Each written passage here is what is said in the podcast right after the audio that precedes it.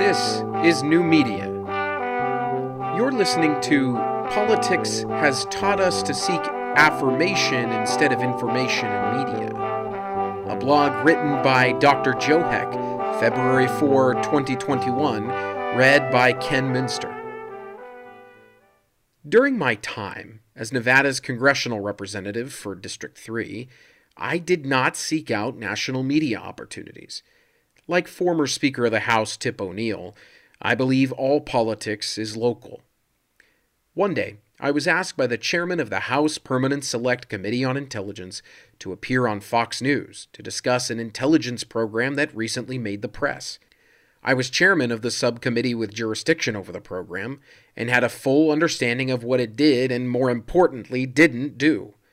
As I spoke with the booker to review the details, I was told I would be on for a 10 minute hit with a well known host who would ask me a few questions about the topic. As we went live from the rotunda of the Cannon House office building, where all the major networks had broadcast outposts, I quickly learned that a 10 minute hit meant the host would give his opinion for 9 minutes, then allow me 1 to 2 minutes to respond.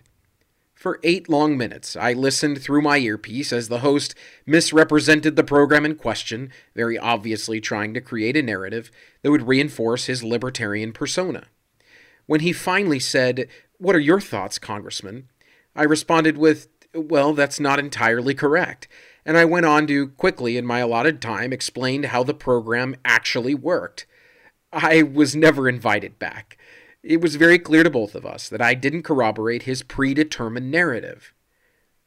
It was this first national news media encounter that made me wonder just what is the actual role of the media in political discourse?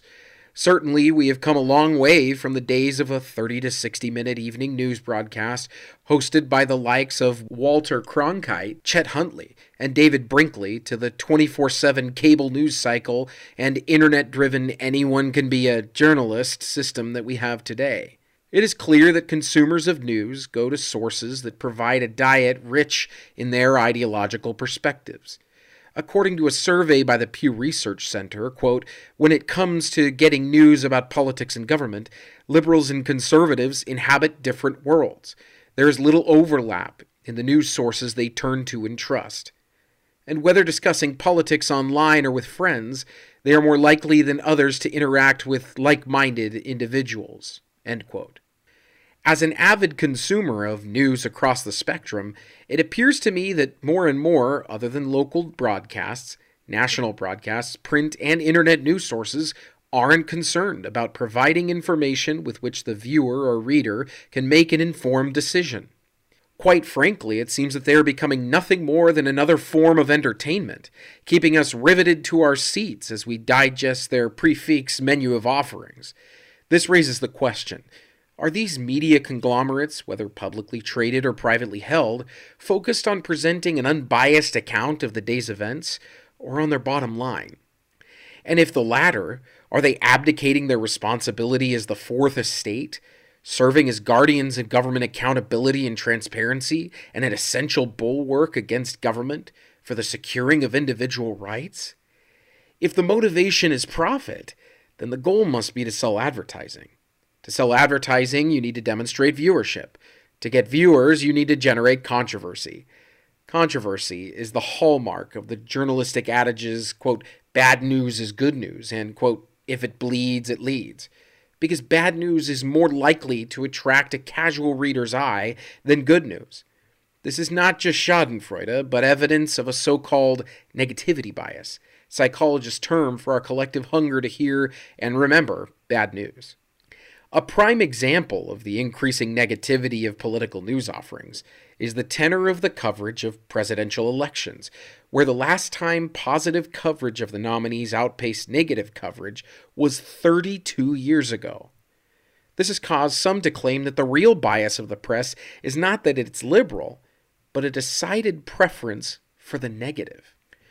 So, if we are driven to news sources that satiate our ideological hunger pangs and have a predilection for negative news, are we seeking information, knowledge communicated or received concerning a particular fact or circumstance, or affirmation, confirmation or ratification of the truth or validity of a prior judgment or decision. Former Fox News political analyst and election forecaster Chris Stirewalt, who was recently fired for being right when he was the first to call the Arizona 2020 presidential result, and the target of murderous rage from consumers who were furious not having their views confirmed when he defended the call for Biden, writes we are now a, quote, nation of news consumers both overfed and malnourished.